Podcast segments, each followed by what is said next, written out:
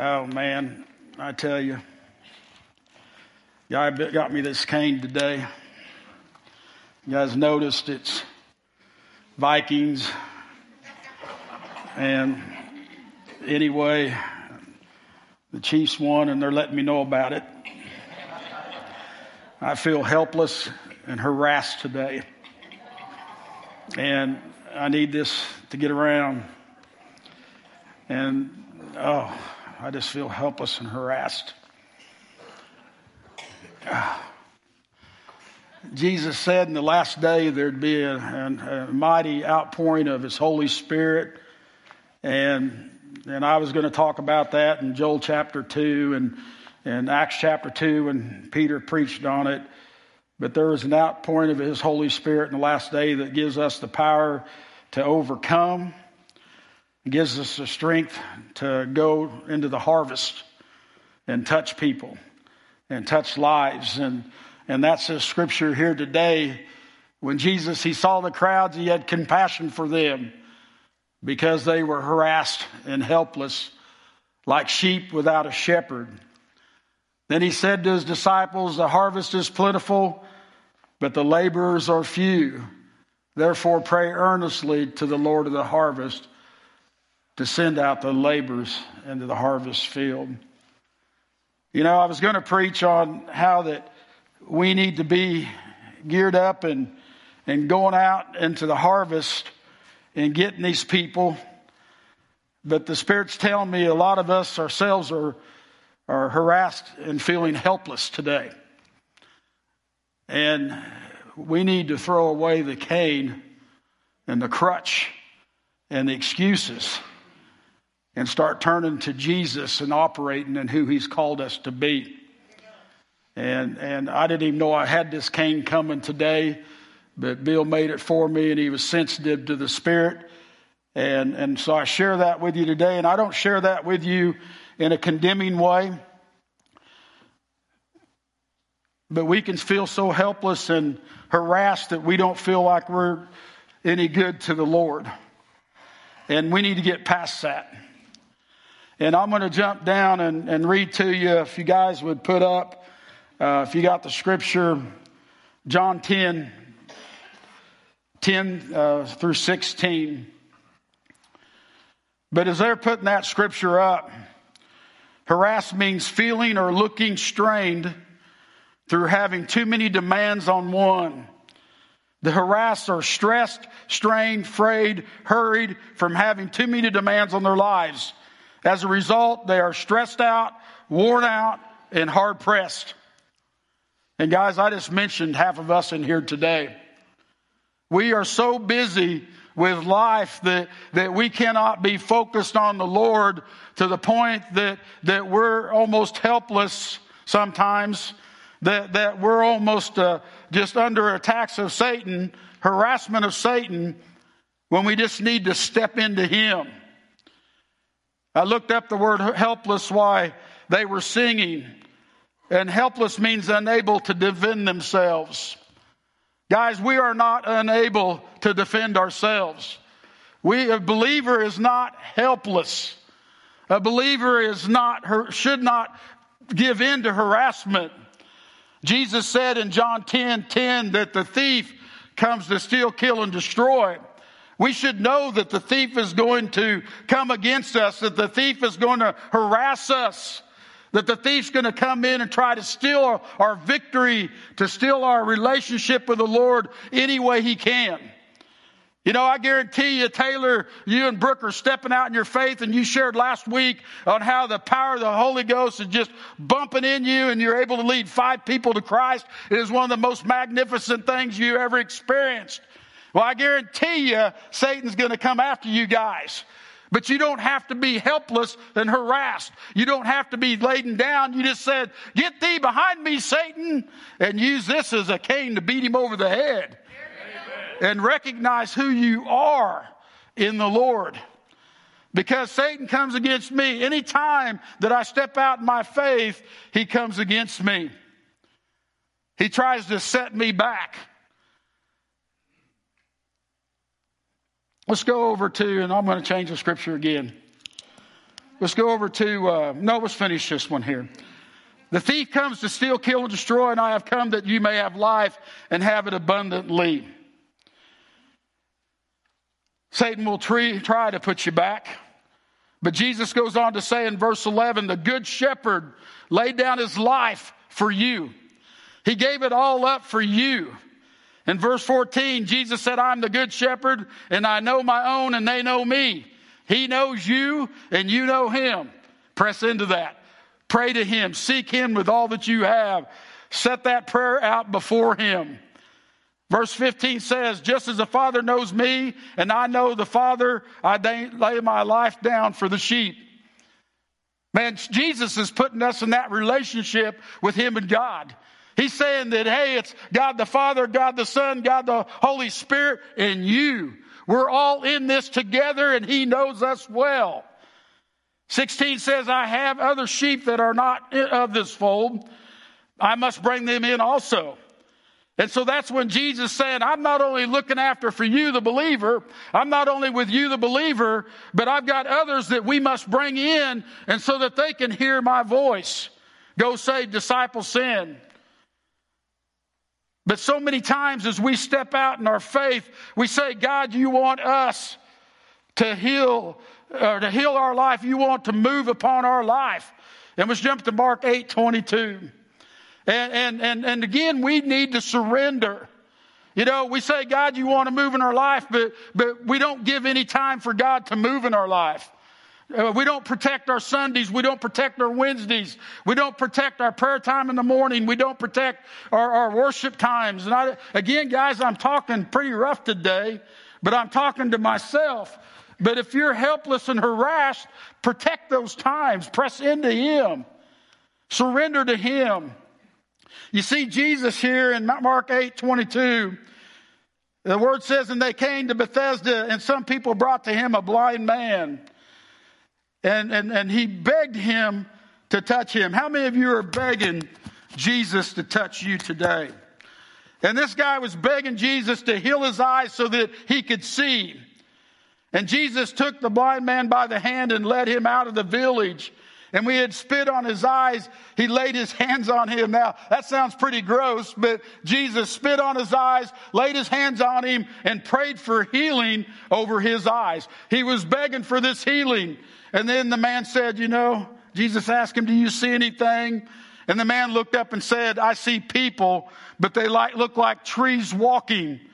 Then Jesus laid his hands on his eyes again and he opened his eyes and his sight was restored and he saw everything clearly and he sent him to his own home saying, do not even enter the village. And the reason that I say that today, the Lord really put this on my heart this week that the beggar prayed for healing. Jesus didn't heal him where he was at. Jesus said to him, Hey, come out of the village. Come out of the place that you're at. Come out of the sin, the sickness, the death where you're at, and come outside of that. Now, part of me was saying this morning that, that Jesus was telling them that because, because he didn't want to, the first thing for this guy to see would be what man made. He wanted the first thing that they saw, this blind man saw, would be the Son of God and the healing that took place in his life. The things that we really need to be focusing on. We don't need to be focusing on the, the world and what it has to offer. We need to be focusing on Christ and what He has to offer. That's what surrender is. We're saying, Father, we're helpless and we're harassed. Father, this world's overcoming us. We can't deal with it, Lord, but with you, I can do all things. We can do all things through Christ Jesus who strengthens, strengthens us. So Jesus took him out of his surroundings, if you will. He took him away from the unbelief, if you will, from the people that may not encourage him or, or bring him up or tell him what he wanted to hear. But you guys, this was a process. And, and the Lord's telling me that, you know, this is the only miracle that it took Jesus two times of, of laying hands on him to be healed. Do you guys recognize that? Most miracles, Jesus lays hands on him and it's done. Jesus laid hands on him the first time do you see clearly? Not yet. I'm not there yet. Jesus laid hands on the second time and he received the healing. it was done. He spent some time in the Lord, a time of surrender, a time of giving himself oh, totally over to the Lord. The thing that really caught my mind more than anything was, is he directed him not to re- even return to the village. Now, a lot of people would say that he did that, and there probably could be some truth in it because he didn't want everybody to know he was the Messiah yet. But I believe it was too early in his ministry. I believe he didn't want him to go back into his circumstance again. So many, we pray for God, to, so many times we pray, God heal me, and God heals us, but we put ourselves back in the circumstance. God deliver me of this sin. God delivers us of sin. We throw it away. We cast it away. But then we get back into it again. And then we're helpless and harassed again.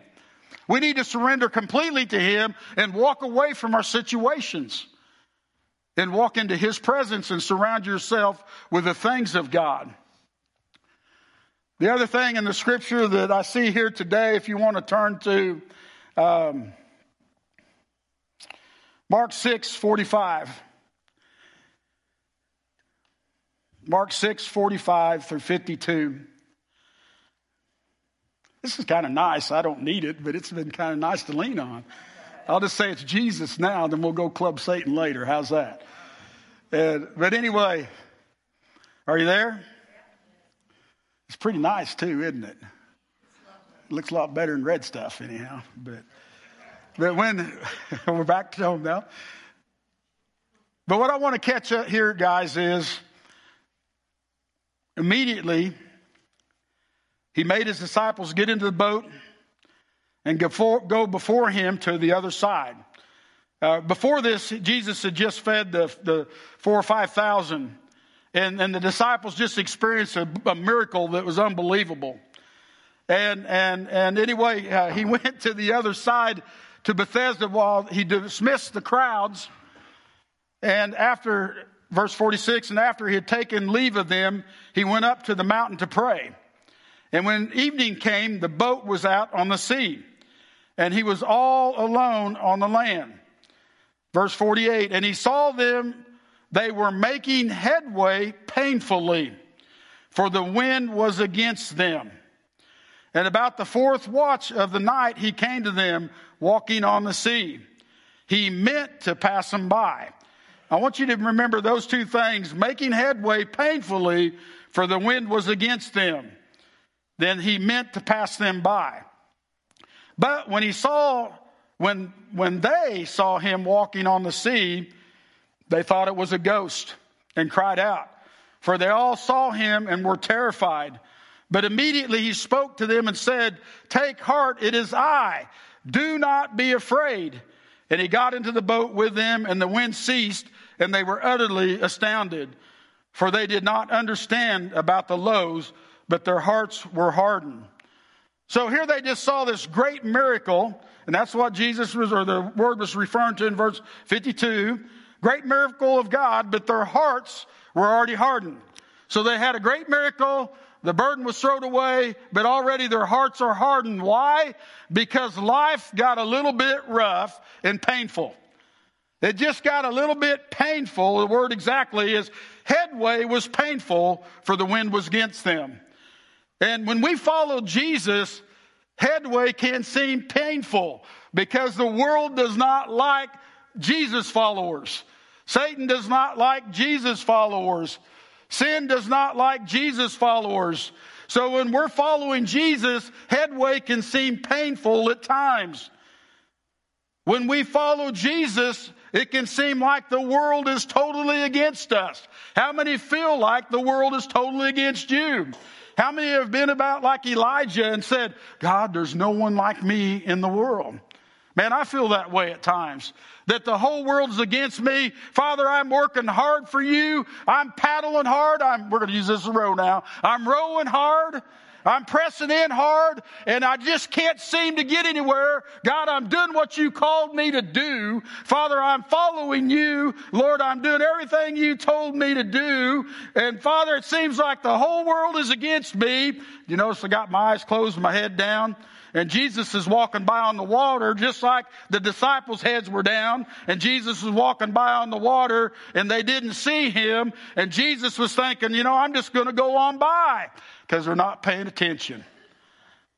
And that's where we get so many times. We get our head down and we get to looking at our situation. God, I'm doing this for you. All this is for you. Woe is me. And then we get to doing this again. But the disciples finally did see him. They finally did look up and they saw him and they thought he was a ghost. And they were terrified and afraid. The Lord that I know doesn't terrify me and scare me. So maybe they really didn't know Jesus like they thought they did. Maybe their situation got so big and heavy that, that they couldn't see God if He was in the room anyway. And so this story, as we look at it today, it, it's a trap that I believe we can get into so many times. We're doing all the right things, we're saying all the right things, but we get to doing it without Jesus. But when they saw Jesus, they cried out to him. And Jesus come over and he got into the boat with them. And we know that everything settled down around them. Everything got back to where it should be, and they experienced a move of God upon their life. And that's the way we need to be today, guys. We can get so focused on our situations that we forget God. We can get so focused on this life that, that we're helpless and harassed, just like the sinner we're trying to save. And we can't save the sinner if we can't get our head on enough to live for God ourselves. It's pretty tough, isn't it? We're just going to close out and let you think on this a little bit today. I know I'm tired of being helpless and harassed. I know a guy that went to the doctor so much, the doctor finally told him, Bud, you just need somebody to tell you you're okay. That's a true story. They were so harassed and helpless that they forgot to call upon Jesus.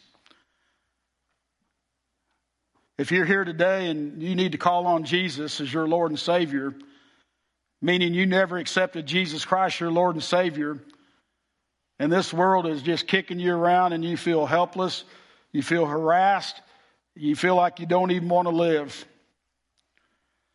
I got a call from a boy the other day from Carthage on an outreach, and, and he told me, he said, Pastor, this kid that came up through our youth group, said, Pastor, I just want to get out of here. I just want to get away from this. I just can't stand it here no more. I just got to get out of here. And I prayed about it, and I sent him back, uh, uh, responded a pretty tough way. I said, Bud, you're just running from your problem.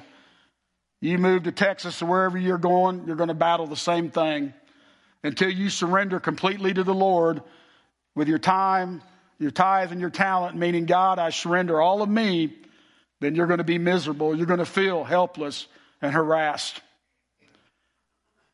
And anyway, he told me that he was going to hunker down and he was going to seek God and he was going to press in, and I pray that he does.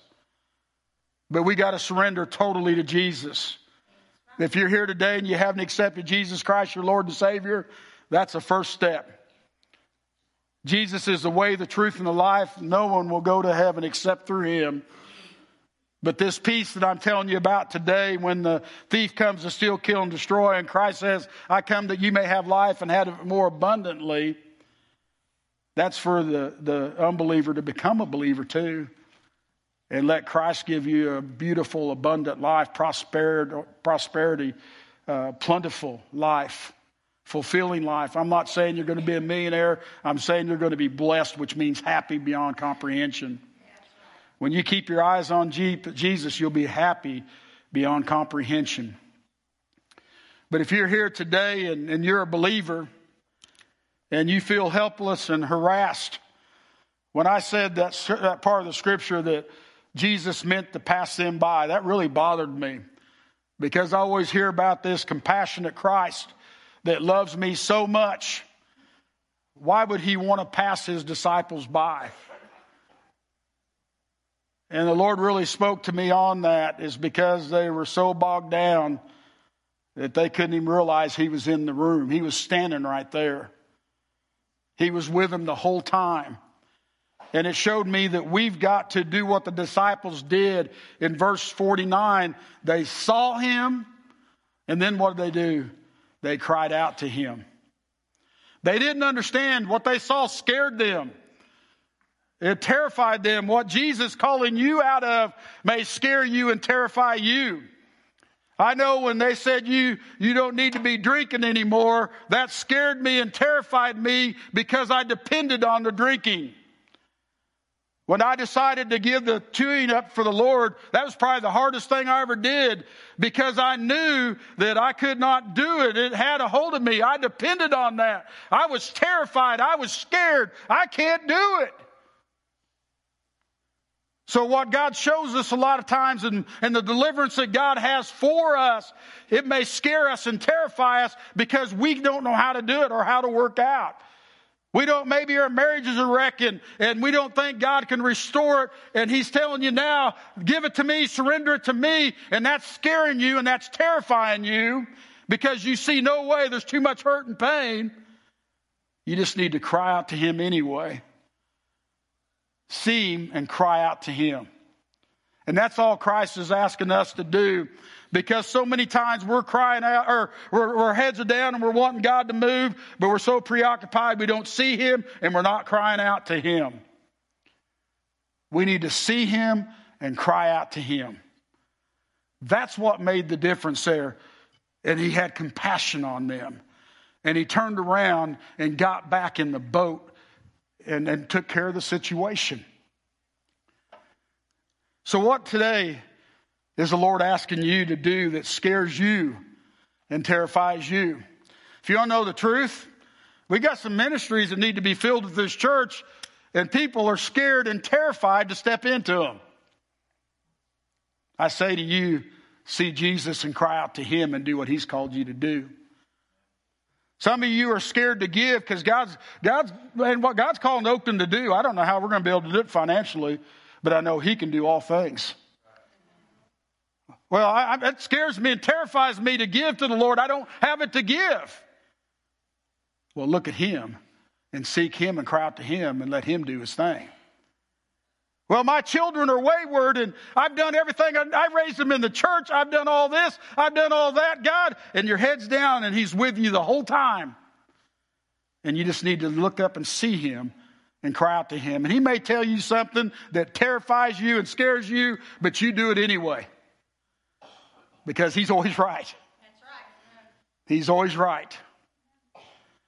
And so the altar call today is that is we need to surrender completely to Jesus everything.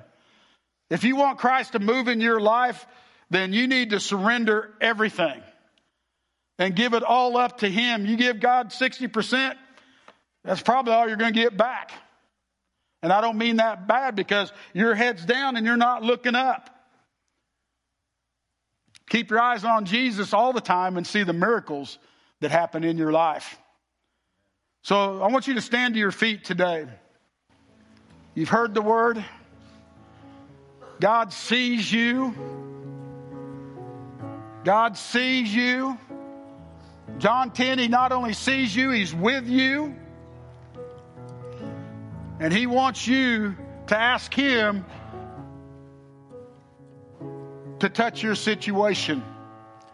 He wants you to see Him in your situation and to cry out to Him in your situation and do whatever He tells you to do, even if it terrifies you. So today, if you're not saved and God's pressing upon your heart to come up here and give your life to Jesus, and that's scaring the tar out of you, do it because it scared the tar out of me when I went up first time. But it's the best decision I ever made. So if you need Jesus today, I want you to come to these altars, come to me. Uh, Pastor Jim's going to be on this side, and I'll be on this side, but come to one of us for on the salvation. But if you got something to surrender again today, I want you to come to one of us and just say, hey, I don't really, I don't, I don't mean this mean at all, but I don't need to know your problem. I don't need to know. God knows. And all I'm going to do is when you come up is I'm going to say, do you have something to surrender to the Lord? And you're going to say, yeah. And then, then you start telling the Lord what you want to surrender. We're going to lift your hands up and give it to Him, and He's going to touch your life. Whatever it is. If it terrifies you to do that, then I'd come do it because that's Satan telling you to be scared. God's wanting to deliver you and set you free today. So I don't want you walking to these altars. I want you running to these altars because you want all of God. Amen? So let's surrender to Him. Praise team. Father, we come to you in Jesus' name. And Father, you presented the word today. And Father, now we are, are eating it and devouring it. And Lord, we ask that, that your Holy Spirit shows us all how to respond. And Lord, I think you've already done that. So Lord, we ask that in the name of Jesus we respond. Satan, we bind you and we curse you from anything you're trying to do to hinder now. You're not welcome here. In Jesus' name. Praise team, please come, guys. Surrender it all to Jesus. I need Jesus. I need to be saved today. Was come and get saved. Well, I'm scared. Well, come anyway.